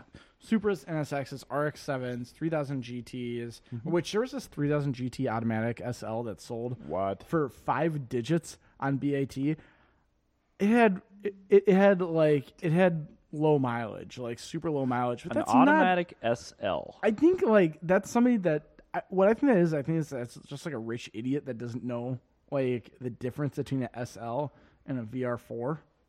Because it's that's not the difference. That's not the difference between a, a non-turbo and a turbo Supra. Both of those are very good cars. The turbo Supra is just much better. That 3000 GT SL is front wheel drive and it's automatic and it's front engined and it's Exactly. non-turbo and it doesn't have the active aero. It doesn't have the active suspension. It doesn't have any of the active cool shit that you actually buy the 3000 GT for. Oh, well, we didn't get any of that shit in the U.S. market car. We could Yes, we retrofit did. All of it. Almost That none was of an it. act- No, We no, got- we all- we actually got all of We that got none of the stuff. active arrow. Yes, we did. We certainly did. Really? I Yes, thought those it- GTO only. Nope, that was that was There was something that got left off. What was it? That... Uh, it would be the non-active wing on the later. That's what I model. mean, the active wing. Thank you. The Yeah. no, the non-active. They had a fixed wing on the last two years of the GTO Okay. that we did not get. And that's desirable somehow, or no? Mm. No, Oh. it, ju- it looks it looks cooler. Okay, so that must be what I'm thinking of then. Yeah, but it's. Because I know it's there was not- something that the it's not- GTO had that our 3000 GTBR4 never did. yeah, no, ours was actually way better in every way. Jan's computer's completely frozen. Wow, I'm surprised. That thing is usually super skookum. Anyway, you guys say no, I say yes. Moving on. Anyway, uh, speaking of collectability, we had like a rash of Audi TTs at work today. Okay. or not today, but this, gonna say it's a thi- Saturday thi- morning, This so. this week we're you Mm-hmm. open Monday through Friday, eight thirty, five thirty. We're located on uh, Sixth Street in Lowry in Northeast Minneapolis. And if you have your car serviced, be sure to go to our coffee shop and tell them that your car is being serviced for a free cup of coffee. Anyway, And the shop name is Good Karma. yes, I should probably plug. the name. Probably should put the name in there. Shout out to Bill Japp. He's an awesome dude. he is pretty cool. I love I love Bill. He's the best boss ever. I've never been there. I know nobody there, but I recommend that shop. Your brother went there. I have never been there. I don't know anyone there except for you, and I still recommend that shop all the time. There you go. Perfect. yeah. Um, so yeah, the TT. I was kind of looking at them. A first gen? like, the first and second jet doesn't really matter. Oh, but I man, mean, if okay. you if you look at them, like I'm wondering if they're ever going to be like really collectible. Because if you look at the pros The answer is of them, no. if you look at the pros of them for Audi collectability, Okay. it is uh, manual, Yep. all wheel drive, Uh-huh. turbo, um, convertible optionally. Uh, it has a racing pedigree. It's got a common platform to other cars with a 1.8 liter turbo. Now I do know the cons are way too many. It's a hairdresser car, and they've got ridiculous electric problems. But I mean, And it's a Haldex AWD and all that kind of I, crap. I'm wondering if that's ever going to be kind of collectible. I just I don't think so. I'm gonna have to add that say no because No? the fact is is that the They made reputation way too many too. Well, that's number one. Oh, that's the big one is their production numbers were so big because So they is the thought Miata. this was gonna be yeah, that's true. Not really collectibles though, just really good cars. no, the, Right. the, I mean a good decent the, Mi- vehicle. the Miata. I just got the blue screen of death. from. Oh, that's awesome. Oh Um, I would clap. we're done. No, so the uh, well, no, the the Miata they had a, they made a trillion of them, and I think like a really clean low mile hard top 225 someday manual, sure, maybe. It'll it'll appreciate, but it's not going to be a collector car. and then cars that are unreliable but collectible, any Lamborghini. Yeah, most of well, actually, Lamborghinis seem like they're They fairly suck. reliable. No, they suck. They didn't have wiring harnesses until the late 1980s. Yeah, I know, but like the engines themselves and They the had- mechanicals, like Well, that yeah, stuff's but I'm pretty talking about good. electrical problems. Yeah, I'm but like talking you can about- still make that car run. yeah after you do fifteen thousand dollars rewiring the entire Nah, interior nah, of the just put a car. couple switches in there. So let's let me ask you this, and I'll, this is a sideball. Uh, you know, uh, That's fine. We do that a lot. yeah, we do. Um, Z3, the original. Uh, Oh yeah, BMW totally, Roadster. totally, Definitely. totally. So that's a collectible. So Hundred you see, percent. there's there, you see, there's so Those there's are already this, on their way up. Yeah, Right. but that, that's the thing is like there there are these cars they have to they can overcome their stigma. But it- that's the thing is that okay, they can, uh, the Z3's come overcoming his stigma. We Mm-hmm. know a couple people that have them. Um, I had one. I loved yeah, you it. had one. They're great cars. I found one in St. Cloud that's orange for thirty five hundred bucks. It's really Buy hard it. to not buy that. Buy it. first gen Boxster, which we know had some problems. Good car. I still. hate that car, but I still I still admit that that car will be worth quite a bit of money. So They're down- worth nothing right now. Right. So like, the, you could pick up a pretty nice Boxster for four thousand dollars. Any car that's worth less than it performs okay. will be Fir- collectible. Yes. First gen SLK, and I'll tell you the- Another Interesting. hairdresser car. Yeah, th- that's where it, that, that's what this is my train of thought. Is Um, I, I think a manual SLK. I thought maybe. of those three cars appreciating, and Yeah. I'm like the Audi TT is going to be on that list because that car totally falls in there. It will appreciate like a nice one with the right spec will appreciate. I, I Exactly. don't think that necessarily means it's going to become a collector car. I, I mean, that's what all you know. People also said that about the 944s. Yeah, tho- again, those are appreciating. They're not collector cars. That- yeah, they're the 944 turbos. Mm-hmm. Maybe an Mm-hmm. those are S two or collectors. like a late turbo yeah, it, is going to end up in a collection. The rest of them are just being kept nice to do fun things with. Well- but they're appreciating. I mean, there, there's still there's some that are kind of collectible. I I don't know. I th- I think as much as I hate the TT, and this is the thing is I really hate the TT, Well, it sounds And- like you love it, Ryan. and th- well, no, it, it makes it Yeah, re- you do.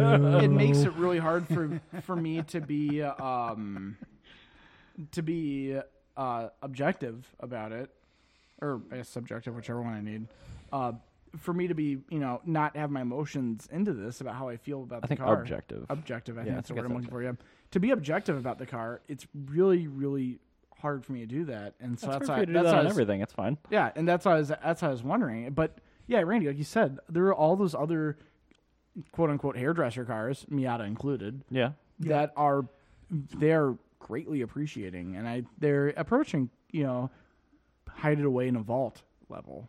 right. yeah, for a nice one, yeah. Yeah. for a nice one, and also, like you said, specifications. So now we have to make the distinction. Okay, uh, will is it is an S more desirable Yes. than? Of course, is an RS more desirable? Of course. What I want to point out is there is a point at which most collector vehicles go from mileage and specification appreciation to condition Yes. appreciation. Correct. I don't think TTs will ever get to con- condition appreciation. And that's exactly where I'm. I think leaning it's all to. going to go down to the specification of the car because they Yeah. did make so many of them. That is true. I, I think I think condition um And I think the BMW 8 Series is in that thing too because they made so many fucking automatics that the cars that are actually appreciating. I, they're, they're the six-speed ones, obviously, but, yeah, but they're they're that's being the thing, weighted there's down by the so- autos there's because so many shitty 8 series in the world. There are, but there are also so many mint automatics, and the people shopping for a six speed are going to look at the car that's in the exact same condition with the exact same miles, and they're just going to buy the auto one, even though That's- it's a way worse car. Well, So that car I is guess kind of on the other end an- of the another equation. another example of that is, I could see that happening with the eight, eight series that goes to condition because of electrical Yeah. problems. They, Any- they have none. Yeah, but it's, it doesn't it have that early canvas system? Yeah, but it doesn't fail. The only issue they have are the throttle actuators every like 10 years. I think cars that have issues with electrical problems. I think I think condition over Phaetons is what you're yeah thinking of. can I mean specifications can be important, but I think condition will be the make it or break it of it. I think so too. And but I, I think that with a TT, electrical problems are going to be if it breaks or not. uh, biodegradable engine harnesses sound like a good idea to me. and that's exactly what I mean. No, it's like um, Thank you, Mercedes and Audi of the 1990s. it's exactly that. Like It is. The jacketing on the wire is literally Well, 'cause- designed to biodegrade. The R one twenty nine condition is more im- important than specification. it is. I found that out when we were selling Bill's R one twenty nine. Mm-hmm. Is people were asking about the wiring harness. Like, what the hell are they asking?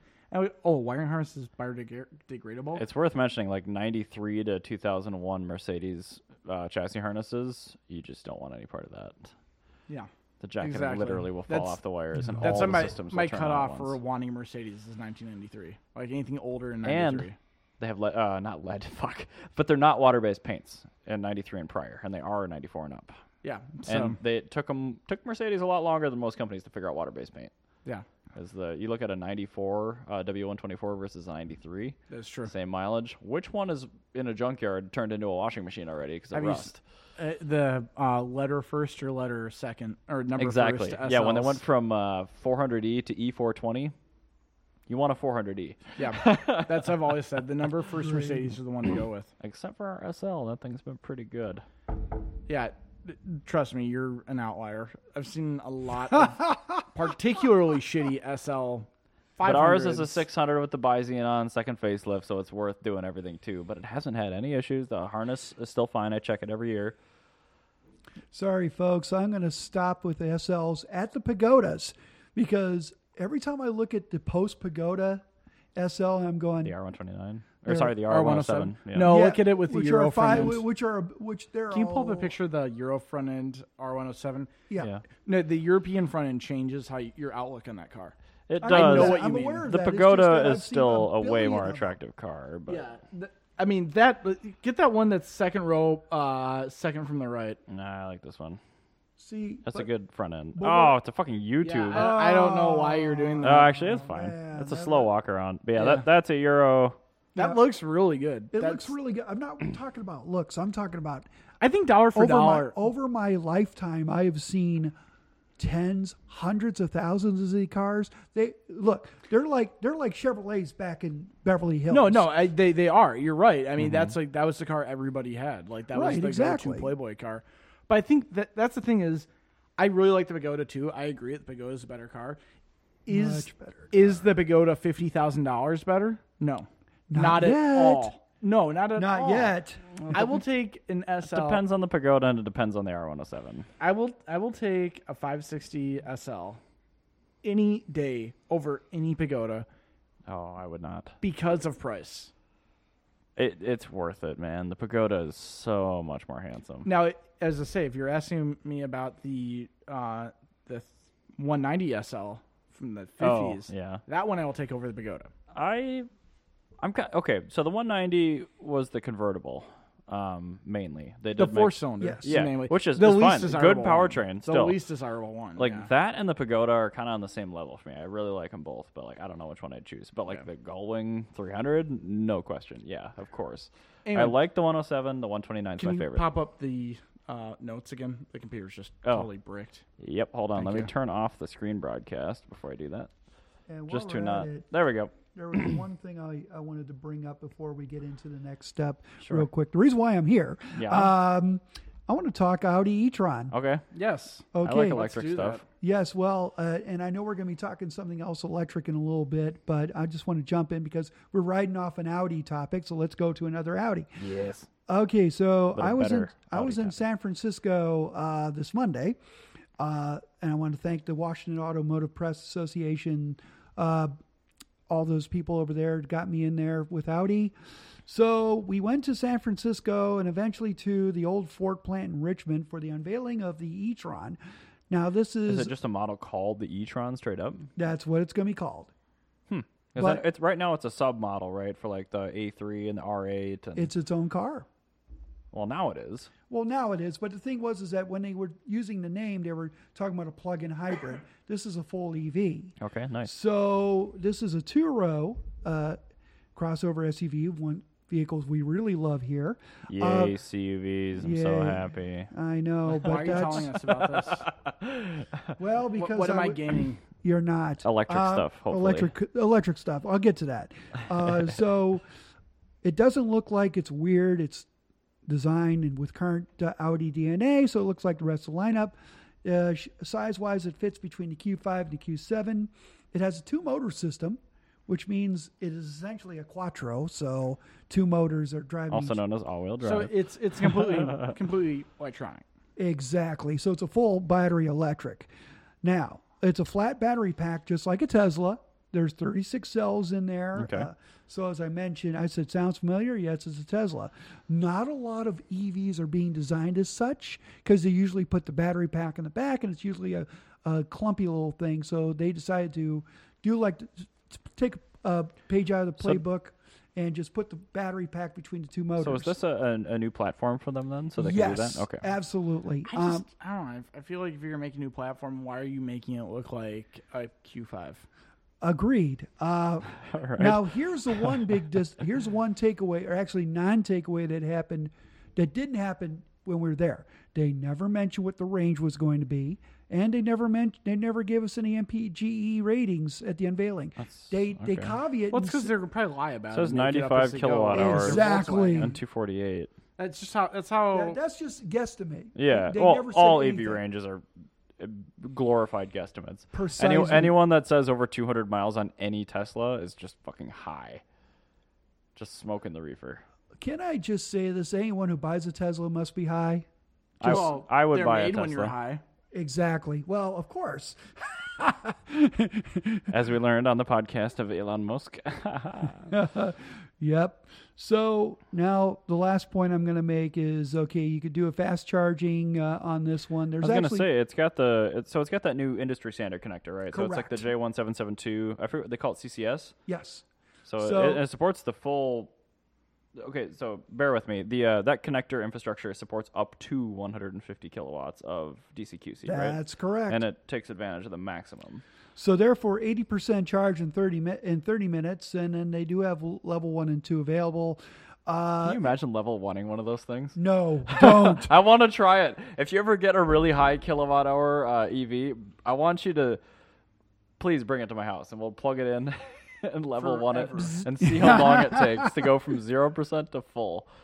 it will take forever. I know it would take like 3 days probably. so that's why I went there. I'll be honest. I mean, it was. Uh, I mean, everything. Everybody was like tithering. I mean, there were two thousand of us. Not a- not everyone was media, be- but they brought media from all over the world. So there was a few of us from the United States that were there, especially those I know. Sure. A lot of dealers were there. A lot of the brass from Ingolstadt and uh, and Herndon were there. So I felt it was one of those trips where if you're on the C and D list, you're going. Cease and desist list? No, Yeah. no, no, no. Cease- well, car and driver. Oh. well, that too. I don't think I don't. Th- I think someone was there from CD, but I don't care. But we're talking about A list, B list, C list. Oh, I, okay, yeah. yeah. So because the A listers were in Santa Barbara driving a uh, the new Lincoln Nautilus. That looks like a Tiguan. it does. Like I said, it, Oh, Joe. if Stock- you- if you're gonna make Wait. a new car, why are you why why, why would you make it look like a Q5? Nah, it doesn't look like a Q5. It looks like a Tiguan. Yeah, but it's the same thing. They're Mm, Kinda. The Tiguan looks way interchangeable. worse. okay, here the same thing was said about the EQC, which is Mercedes Benz's. Uh, Yeah, that looks like a Answer. GL, GLE. It, it sounds like a GLE GLC. Uh, I don't know. Maybe because of the fact that they don't want to go as buck wild like on the Model X Tesla. uh, and I I appreciate the fact that they're they're probably trying to poach current uh, internal combustion engine vehicle drivers by doing that. But right? yeah, they're trying is- to ease the transition. isn't this is this this is supposed to be like a new platform though. It's an absolutely new All right, platform. do you remember when BMW made a new platform for the BMW 7 Series in the early 90s and it looked just like the one from the 80s and nobody cared No, about the car? Exactly, nobody remembers that. because it was a variation of the same chassis, E32 to It E38. was, it was still a different chassis code. It Yeah. was- Oh yeah, for sure. the parts are not interchangeable. like Uh, a the lot of them bod- are. the body panels. I mean, Oh yeah, God no. That's No- what I nothing mean. above the, hard bo- points. The body is not interchangeable. Right. So that's what I'm talking about. I feel like this is what that's the mistake Audi's making, and then They do that on every model. It's all evolution, nothing revolution. Correct. yeah, I, I think that's that's a good point. Well, I mean, when Uh, And I they, get why they do that, doing the the slowing B6 people to B into it. B6 to B7 they had a big change in the rear. Yeah, I get what you mean though, or no, I guess uh, B B4, was gonna say- B4 to B5 was huge. That yeah, that's that's, a paradigm shift. B five to B six, you could see a lot of the the design language, but beyond that, I mean, the until you got to the B eight, I really you know B six B seven, I thought were pretty similar. Yeah. How are you doing on time? uh, I I, I want to get to my last topic. Okay, that's Okay. fine. I'll fill Sorry, it. I I'll just- fill I'm it. Sorry, with- I have to I have to go to a wedding this e- I'll this stay. afternoon. I'll stay on Etron with uh, Randy and for my final topic once you're gone, Bale. Let's, Uh, let's do yeah, yours. yeah, we'll, we'll do that. I'm gonna head out a little bit early. It's uh, Andrew Chase's wedding. If you happen to be listening to this for whatever reason while you're at work, and uh, Andrew, get back to work because Congrats. we were supposed to talk to people. I Ha- like I I'm like happy their f- cats a lot. They have I fantastic think Claris cats. is pretty cool too. Claris is pretty cool. I like their And cars. They're congratulations cool to Andrew people. for the wet, for their marriage. and you know? congratulations exactly. on your car not being slow anymore, Andrew. Oh. His car, to be fair, his car was super slow in high school, but since has not been I, for the I majority. did not say that with any irony. Yeah. I like his car. His car is s- just ridiculous fast. As uh, it well, I, I think it might be close to the record for stock head uh, stock head bolt power It's on really a fast. on a GSR. Yeah. it's, it's a really quick car. I was up at PG one watching that thing run, and it was like, damn. Yeah, he, he boogies. Yes, it Um, does. Anyway, yeah, let's let's move on to your. But your anyway, I stuff want to here. I want to talk about uh, so we were talking about e-tron and Audi's platform here. Can we bring up the Peugeot uh, concept for their electric car? We Because certainly that can. is way cooler. Well, it's way nicer I looking. agree. But this Mm-hmm. is the thing: is I, I I pulled up this particular one, the Auto Express, that UK one, Yeah. because this one they actually go into. it. Apparently, the autonomous mode is uh, not full time; it's optionally autonomous. Oh my god. Yeah, that's beautiful, isn't it? Oh my Oh, god. like- what the hell happened to the inside though? Yeah, I know, oh, who right? Well, it's a cares? concept car. Yeah.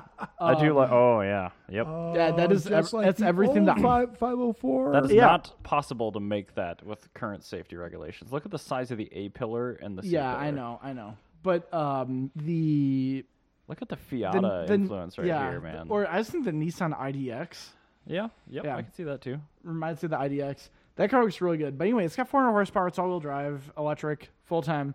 This is what an electric car should look like. I, you know what? And that's exactly. That I'm, interior I'm on is board with fabulous.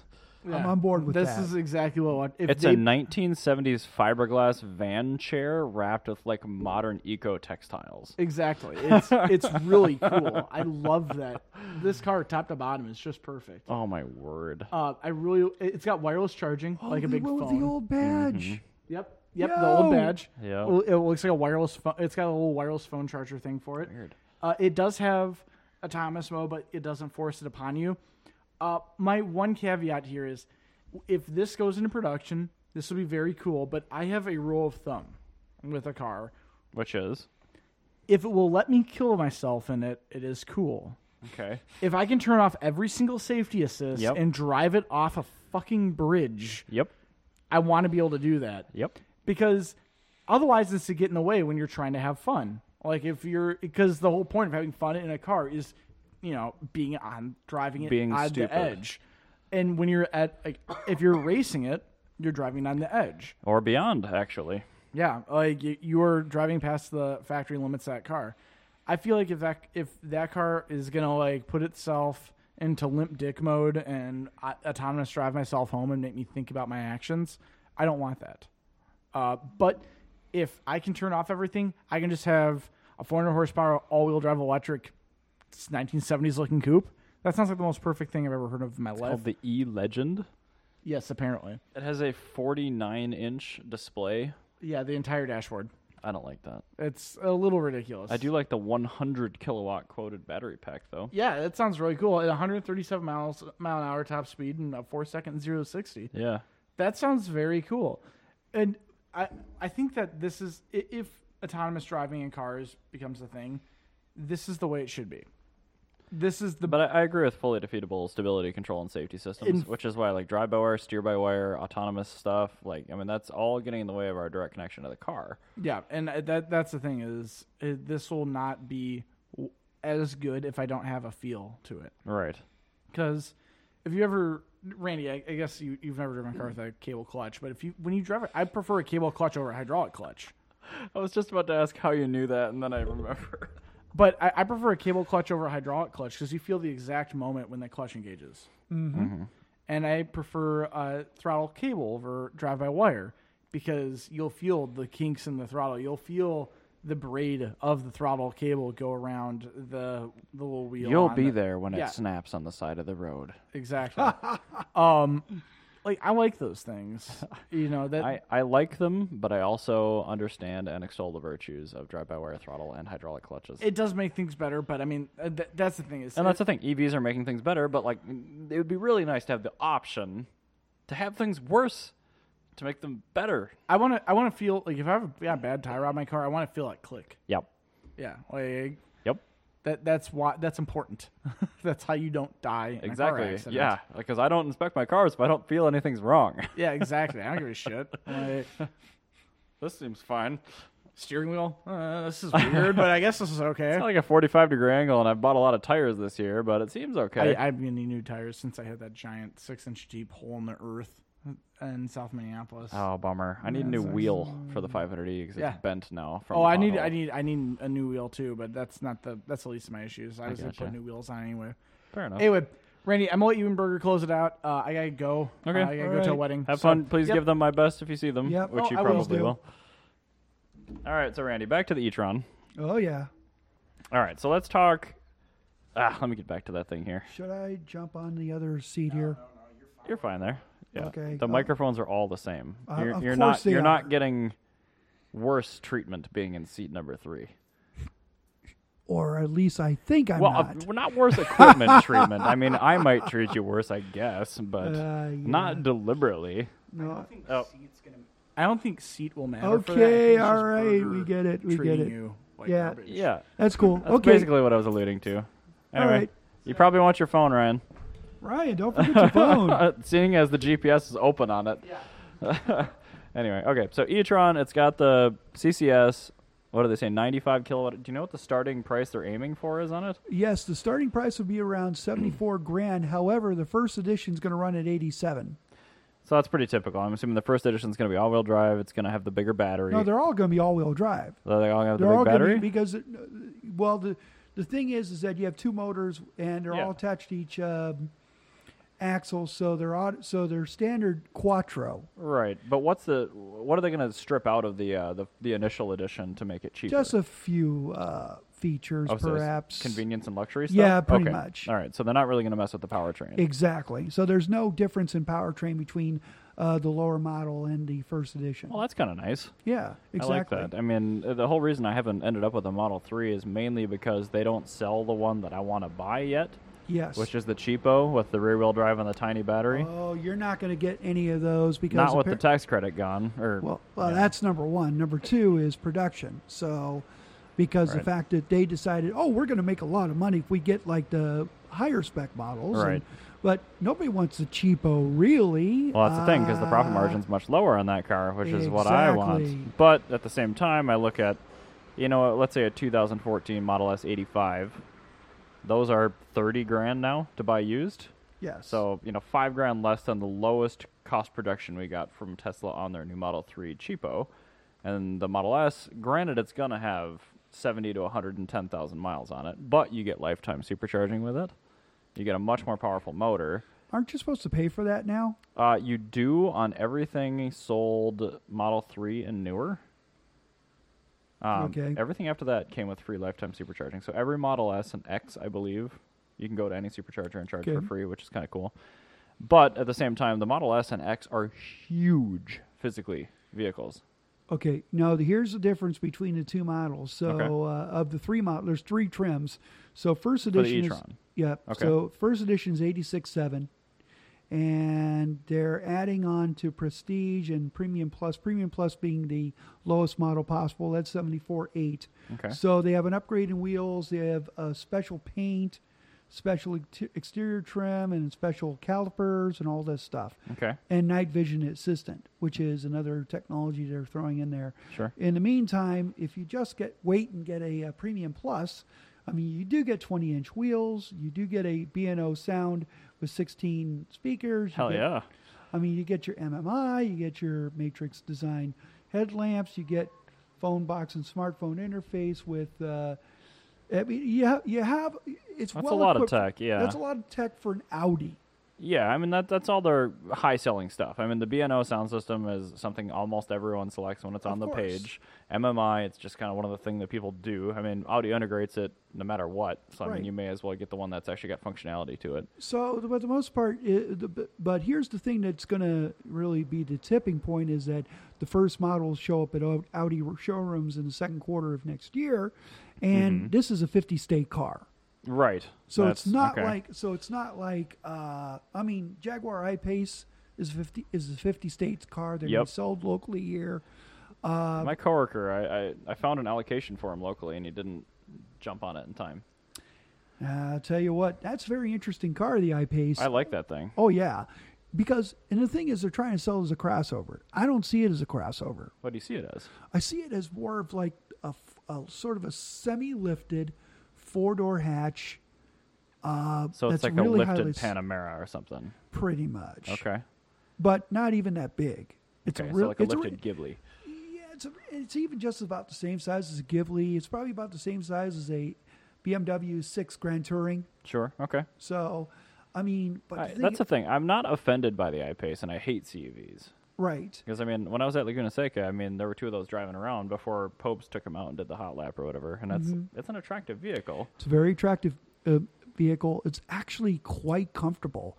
But that rope, that tall roof line, if you're going to have people in the back seat, I don't think so. As long as you're shorter than me, you're Yeah. good.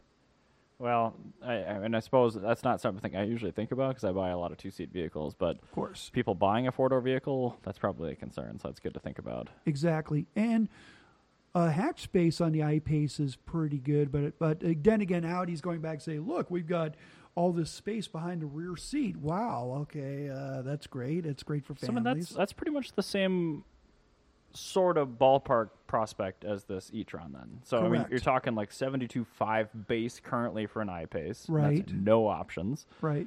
Um, I think that's before the tax credit though. Yes, but I, I don't even know what the pricing is for Model X, which is going to be the target for a the lot e-tron. more, I think, than both of these. Yeah, so it tells me really when you think about the whole thing about going after Tesla, which is the It- big it driver will work. of all these I mean, companies. yeah, I bet we, I bet we see Model X sales now moving forward, especially October when we start getting volume units of the I-Pace. I don't know when the e-tron's coming to us. uh, second quarter n- 2019. Okay, so I think the I-Pace is going to start eating Model X sales now, Yep. and I think Audi's going to do a lot of it then. I don't know when that Mercedes GL, uh, EQC. I EQC, haven't E whatever the looked it hell. up. Again, it's probably pretty similar in specification and Pretty much. price to these two. And I like the fact that there are more long range EVs coming to market. These aren't necessarily Exactly. cars I would buy, but honestly, what I was thinking of the other day is the main reason I bought the Fajita, the FJ, is because I needed a certain set of features fulfilled. I needed certain usage cases fulfilled, which Mm-hmm. involved needing ground clearance and all wheel drive for a couple days a year. But I also don't drive automatic. But electric cars don't have transmission, so I'm okay with them. So if I was Pretty going to much. buy a new SUV, honestly, I think it would have to be electric. So these actually might be interesting things I should be paying attention to more than I am. I would say so, but yeah, I think in the specification deal is um, when I when I tell people, look, if you're looking for an SUV and it's electric, take a look at what's uh, you know the power how the power system's taken care of. Yeah. If you, I mean, if you already got the electric uh, architecture to charge up and you be able to have quick charge. Yeah, ups are and that's the thing good. because when you have one of these things, anything over thirty kilowatt hours, Yeah. you need level two. You need double level two in a lot of cases for a lot of those. Exactly. I mean, if you've got a, a potent forty amp level two at your house, you're okay. Good. Because I mean that that can reasonably compensate for a shit ton of daily driving. Now here's my here's my pushback on on EVs, and I know you're an EV owner, and Yeah, but I uh, also own a lot of V12s. yes, you do.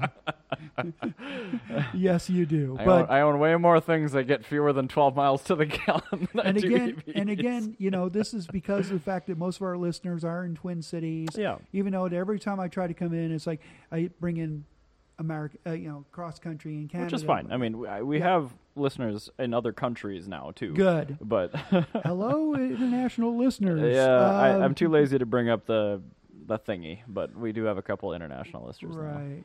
So the, the problem is, is with the Twin Cities, it's the charging, uh, it's your charging infrastructure, especially public charging infrastructure. Okay, Thankfully, the s- city of St. Paul was the first, you know, adopter because they were doing a lot of charging stations publicly tied into ChargePoint. Throughout yeah, their downtown. backbone. Mm-hmm. That's their backbone throughout Yep. downtown St. Paul.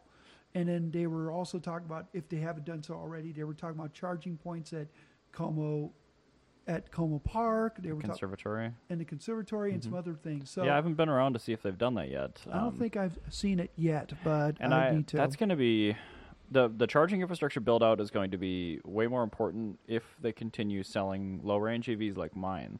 Yes. Where you, pr- I mean, you would benefit from plugging in pretty much everywhere you stop. But if Exactly. you're driving one of these 90 plus kilowatt hour behemoths around, you could easily do a full day's drive anywhere without Right. needing to top up. So I, I think for PHEVs and sub 30 kilowatt hour EVs, that charging network is really important. And we will continue to Agreed. see it roll out.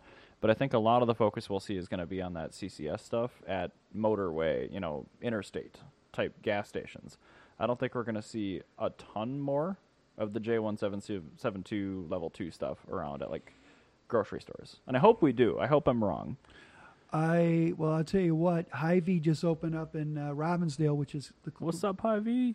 I What's love up? that. They always have level 2 I chargers. l- yes, they do. And Are the uh, charge points still there? Or are they moving Yes, something they're still else? charge points. Okay. uh, which I'm a member of. And Me too. High five. Yep. And uh, but you know, me. I mean, since Hy-Vee is open, like about maybe a walk from the house. Yeah. Oh yeah. Oh, yeah. So next time I have a You'll be plug-in, using that for sure. I'll be using that. I'll probably just leave the damn thing, go into the restaurant, grab some food. A lot of the charge points um, at the high V's will limit you to I think six kilowatt hours, and then they'll either That slow it or sucks. stop it. But I mean, I, that makes sense. I mean, you're not going to be realistically shopping for more than an hour. Unfortunately, though, I you know when the last time I had a couple of uh, plug-ins, Yeah. I mean I had the uh, Chrysler Pacifica, Pacifica? and then before that the uh, Prius Prime. Sure. Is okay. I noticed that I didn't. I was on the third, you know, about maybe two thirds of the way Yeah. uh, when when I was done, and I was there, and I tried to extend my time. All right, I was like Yeah. trying to kill the time. So an hour later, you want to get back in your car. It's like, oh come, I didn't get to my full charge. Well, sorry.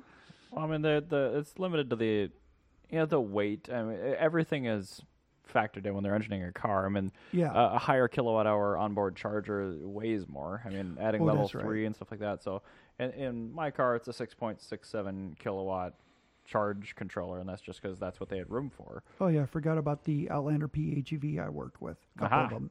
Couple of them. Oh, geez, more than one. Well, at least it's not the Eclipse Cross. See what I did? Don't get me started. There? Okay. All right. I gotta. I'm working on that right now. Unfortunately, I'm working on Oh getting man, one. I'm glad we got you on again before that happens, so we can have you do it and then forget about it before we talk to you again. Well, I'll find. I'll know more in about a couple weeks at least. So, okay. Well, we uh, don't we don't want to hear about the Eclipse Cross. No, you won't. You'll probably see it on Facebook, but I won't. That's fine. I can scroll past that and do the angry react,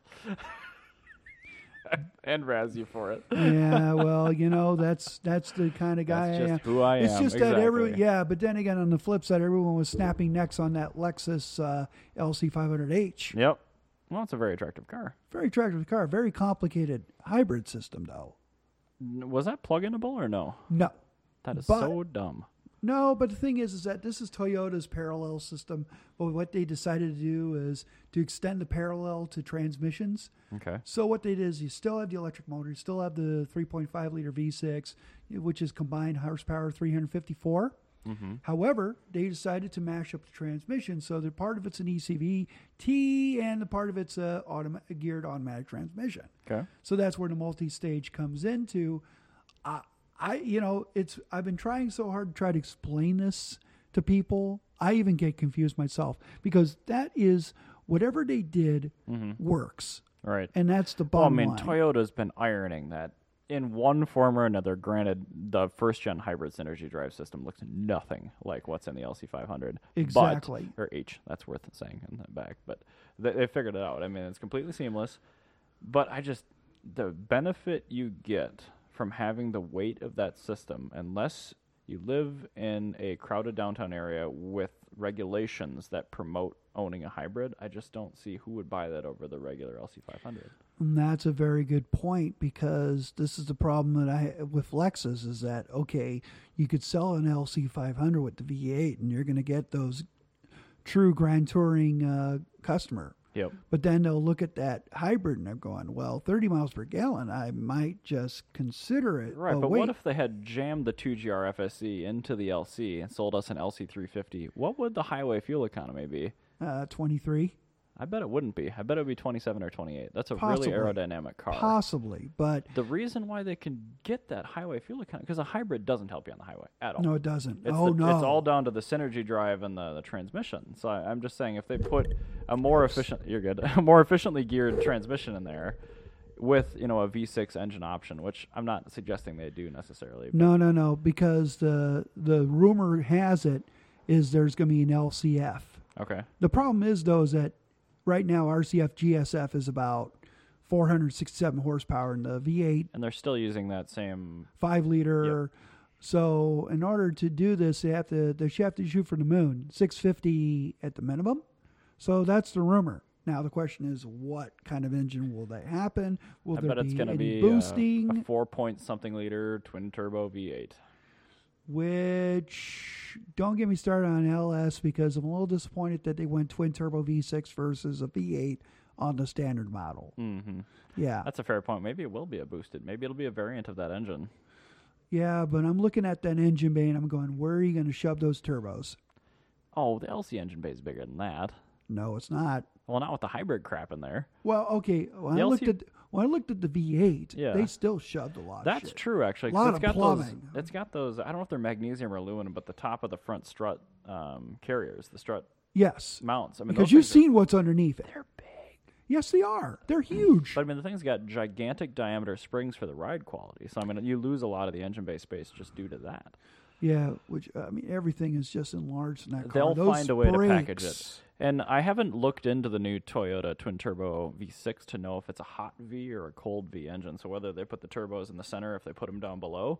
Uh, Most modern engines that are V configuration and forced induction have a hot V, so they can put them right on top. And if you can do that, then the packaging is really efficient because you don't have to worry about the steering linkages. You don't really have to worry about any of those hardpoint interference issues. When I eventually get an LS, uh, the I'd Dual like to LS. look at it. Yes, I, I- it's already been spoken. Okay. cool. Alrighty. Well, I think we beat that one to death, but I, I still wanted to talk about it because I like EVs and new stuff. So Yes, you do actually. I, that's why I was uh, brought it up to you and saying, "Hey, when I Yeah. was in San Francisco, said, yeah, uh, maybe Eric would be interested in this. I I, am. don't know about this other guy. Uh, Uh, well, hey, he's not Ryan. here, so we can razz him all we yeah, want. that's right. Hey, Ryan. anyway, um, wow, that was aggressive, Randy.